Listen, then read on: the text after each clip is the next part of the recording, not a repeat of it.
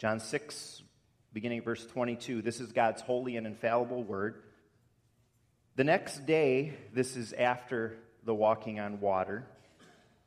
The next day, the crowd that had stayed on the opposite shore of the lake realized that only one boat had been there and that Jesus had not entered it with his disciples, but that they had gone away alone.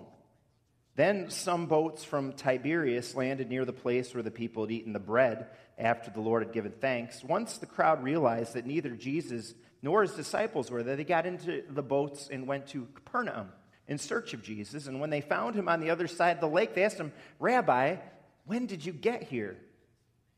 Jesus answered, I tell you the truth, you are looking for me not because you saw miraculous signs, but because you ate the loaves and had your fill. Remember that miracle, the feeding of the 5,000, was earlier in the chapter. Do not work for food that spoils, but for food that endures to eternal life, which the Son of Man will give you. On him, God the Father has placed his seal of approval. Then they asked him, What must we do to do the work God requires? Jesus answered, The work of God is this, to believe in the one he has sent. And so they asked him, What miraculous sign then will you give that we may see it and believe you? What will you do?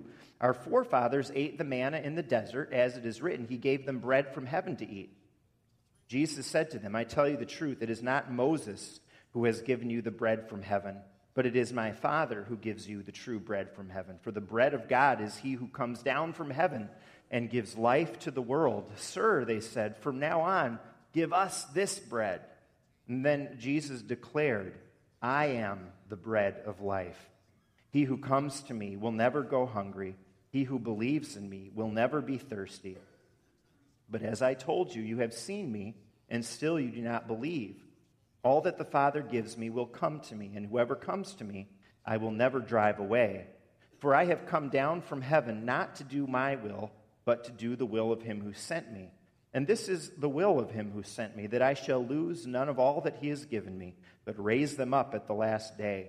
For my Father's will is that everyone who looks to the Son and believes in him shall have eternal life, and I will raise him up at the last day. And then we're going to skip ahead to verse 56. What happens in between is there's some disagreement and grumbling among the Jews, which for John, the Jews means the religious leaders of the Jews. They're arguing, how can this be? Disagreeing. Jesus goes on, verse 56 Whoever eats my flesh and drinks my blood remains in me, and I in him, just as the living Father sent me. And I live because of the Father, so the one who feeds on me will live because of me. This is the bread that came down from heaven. Your forefathers ate manna and died, but he who feeds on this bread will live forever. He said this while teaching in the synagogue in Capernaum. On hearing it, many of his disciples said, This is a hard teaching. Who can accept it? Aware that his disciples were grumbling about this, Jesus said to them, Does this offend you? What if you see the Son of Man ascend to where he was before? The Spirit gives life, the flesh counts for nothing. The words I have spoken to you are spirit, and they are life. Yet there are some of you who do not believe. For Jesus had known from the beginning which of them did not believe and who would betray him. And he went on to say, This is why I told you that no one can come to me unless the Father has enabled him. From this time, many of his disciples turned back and no longer followed him. You do not want to leave too, do you? Jesus asked the twelve. And this is a, a pretty, pretty powerful answer. Simon Peter answered him, Lord, to whom shall we go? You have the words of eternal life. We believe and know that you are the Holy One of God. And then Jesus replied, Have I not chosen you, twelve? Yet one of you is a devil. And he meant Judas, the son of Simon Iscariot, who, though one of the twelve, was later to betray him. That's our text this morning. So, we've had a similar pattern in the last two chapters. Chapter 5 started out with a miracle, the healing at the pool. and then this very long discourse by Jesus. Chapter 6 starts out with two miracles, and then again a long discourse by Jesus, and we didn't even read it all. This one was actually a sermon of sorts. Did you catch that? He did this teaching in a synagogue, verse 59. This was a sermon.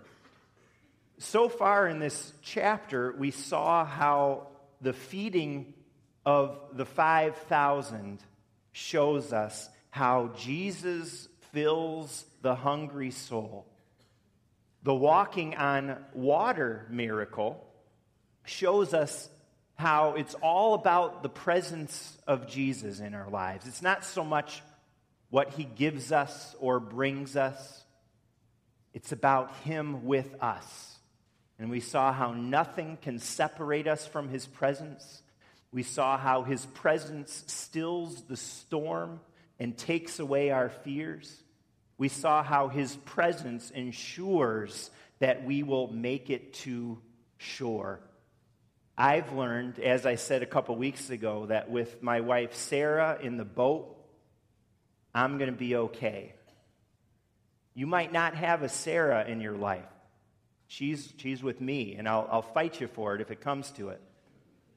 But you and I, we as believers, we have everything we need because we have the very presence of Jesus.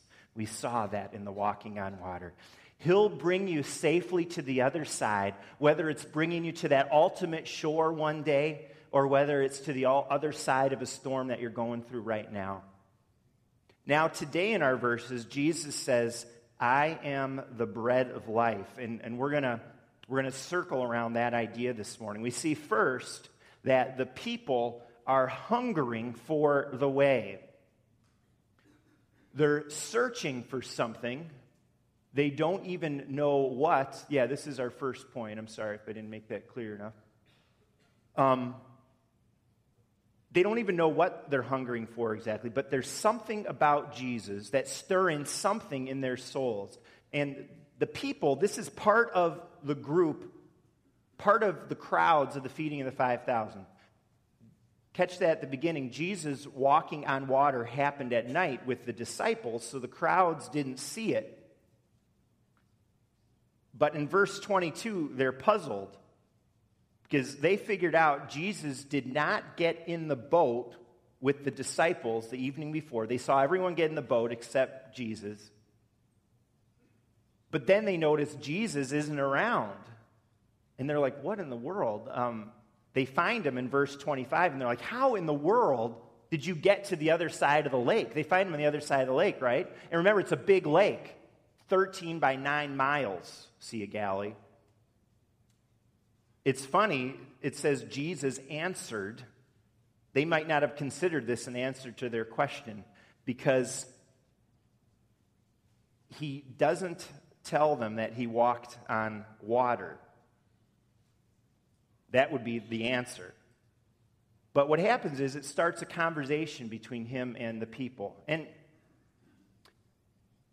we can look at these people, the crowd, in two different ways. And you know, I, I read, when I study these passages, I read commentaries, people who comment on the Bible. And some Bible commentators see these people negatively. They were just looking for a miracle or for more food in their belly. They really weren't after Jesus and his presence. They just wanted to see him do some more tricks. Some of that might be true, but I believe there's another way to look at these people, and it's to see them, I guess, in a more compassionate way, more searching, hungering, curious. And, and I think when I think about us today, that these are two different ways that you and I can look at the crowds today. People who are outside the church, people who don't know Jesus, like really know him. One tendency among committed Christians is to be suspicious, to put up high, thick walls in the church, to question people's motives, to expect the worst. I don't think that should be the church's approach. I believe Jesus shows patience to these people. They ask him questions. He does not turn them away. He doesn't say, Get out of here. You don't really love me anyway. He engages them. He answers their questions. He teaches them. And I, and I really believe that this is the approach that we as God's people need. I think of people who come into our doors on a Sunday, maybe with very little church background. People who might connect with one of our many ministries who don't have the faith foundations that many of us do. Think of people at your workplace or your neighborhood who show no evidence of faith. And sometimes I wonder if God's people don't have a too harsh approach. Sometimes I wonder if we're too harsh when we look at people who we think aren't committed Christians. But the crowds here are not necessarily straight out the enemy and evil. I think sometimes Christians can have a harsh approach today because we do see our enemy, Satan, at work and in our culture. We're seeing changing definitions of marriage. We see the truth of God as creator derided by agnostics and atheists. We see church attendance around the country down. And trends like that can put us on edge. It can make us put up our dukes, ready to rumble and defend Jesus and what we believe. And I think we should be ready to defend the faith. I don't think we should cozy up to the culture. We need the armor of Christ like never before to be strong because there is a battle being waged today. However, when dealing with people God brings our way or somehow into the reach of the church, we are called to be very patient, very open, very ready to teach. That's how I see Jesus approaching these people who are hungry. And as I said, I don't even think they know what they're looking for. And I think that's often the case with people who are curious about the faith, about Jesus. But there's a hunger. Maybe, in fact, you're here this morning and that's what's going on with you in your soul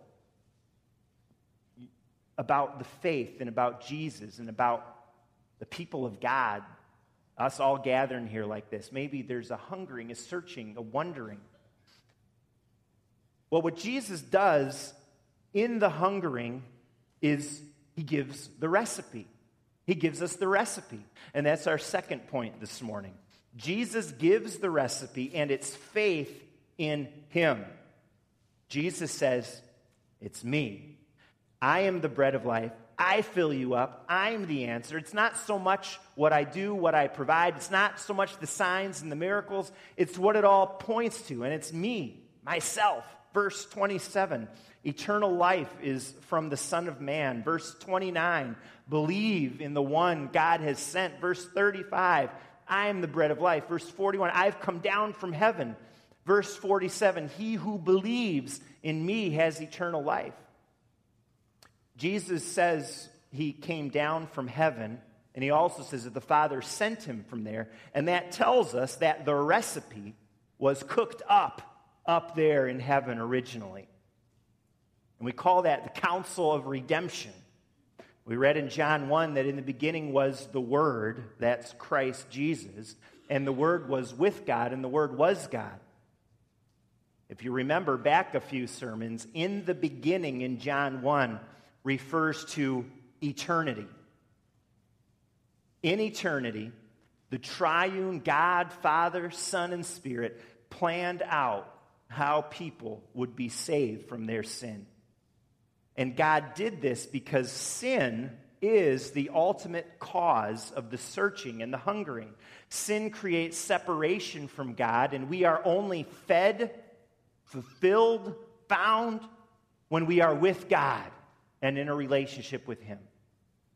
The recipe for a people starving in sin involved the creation of the universe and earth, the calling of a people, and ascending of a Savior.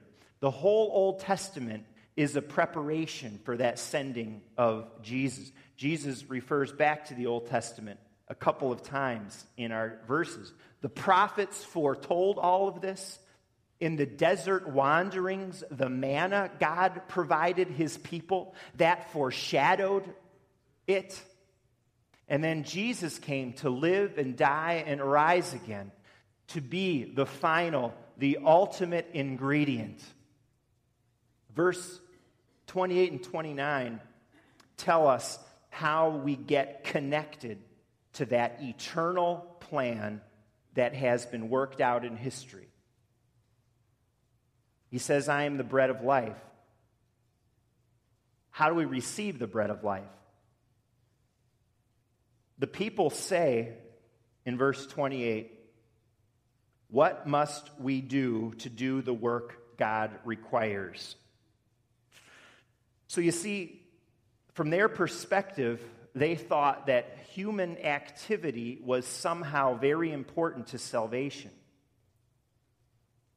Another simpler way to put their question is just, What must I do to be saved?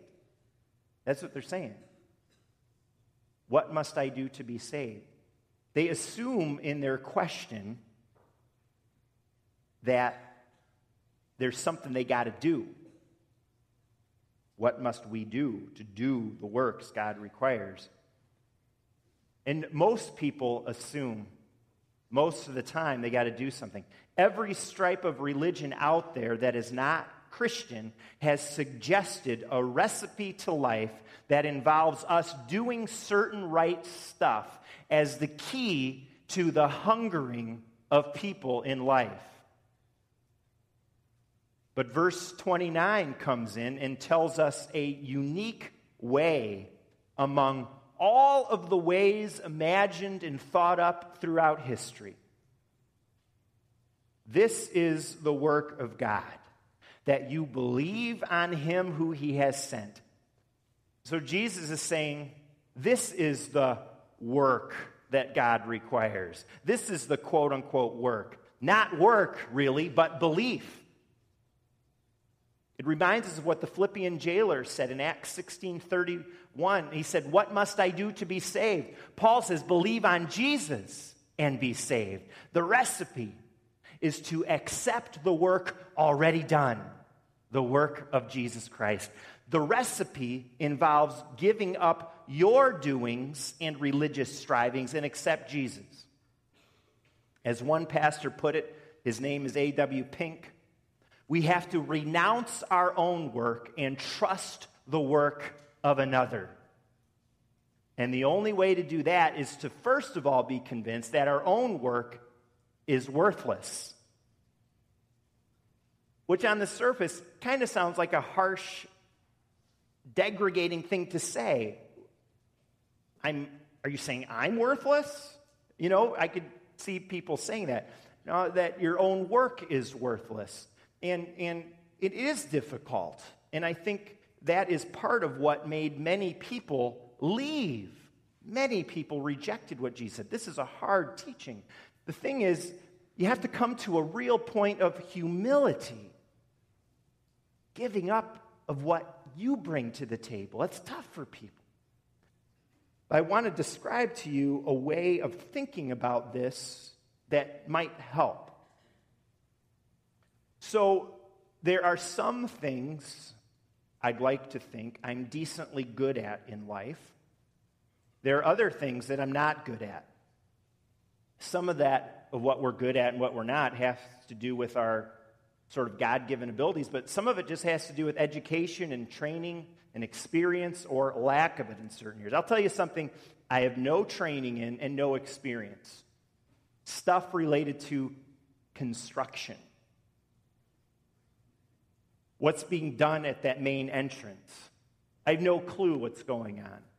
I've kind of looked in the hole a couple times. Todd Lindemolder from our own church is involved, doing a lot of the preparatory work. Side note, in the bulletin, it clarifies that power outage last Sunday had nothing to do with the construction here. The timing was incredible, though. We just had the power off for a few days. ComEd, I think the whole block was out.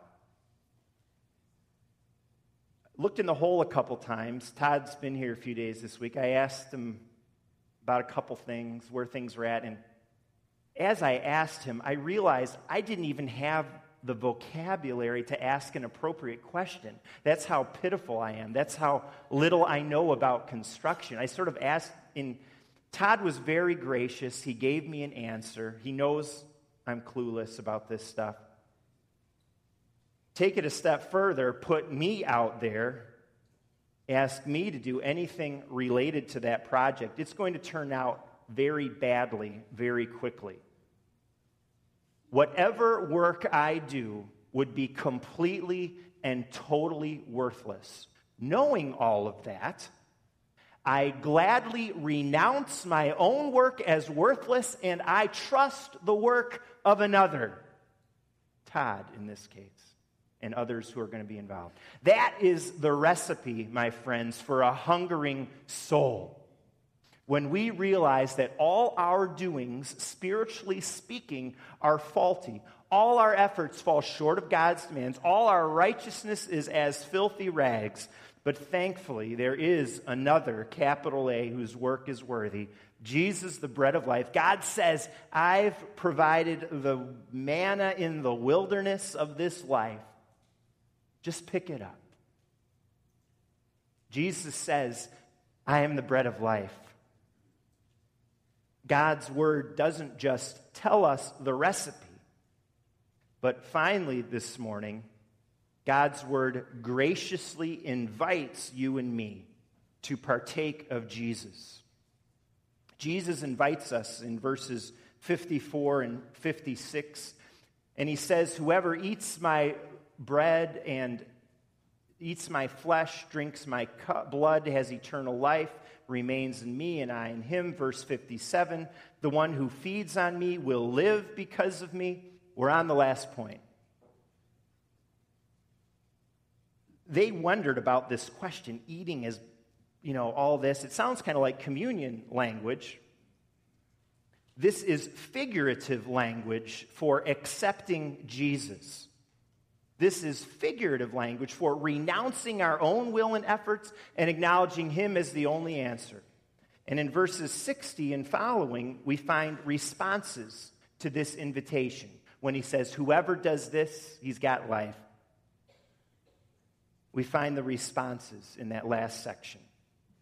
There are really only two options partake of the bread of life or refuse him. Many turned away. And after that happened, Jesus asked the 12, You don't want to leave me too, do you? And then you look at that answer, and I, I want to read it again Peter's answer. Lord, to whom shall we go? You have the words of eternal life. We believe and know that you are the Holy One of God. If you read and own those verses, if you give that response, you can be assured that you belong to Jesus this morning. I mentioned how Jesus approaches these people with patience and with love, inviting them to partake. And he does the same with you and me, thankfully, too, because we're not always quick to get it. And God extends the gracious invitation again to each one of us personally. Partake of Jesus, the bread of life. Are you hungering? Are you searching? Jesus gives the recipe. Believe, receive me, partake, enjoy, have life. Amen.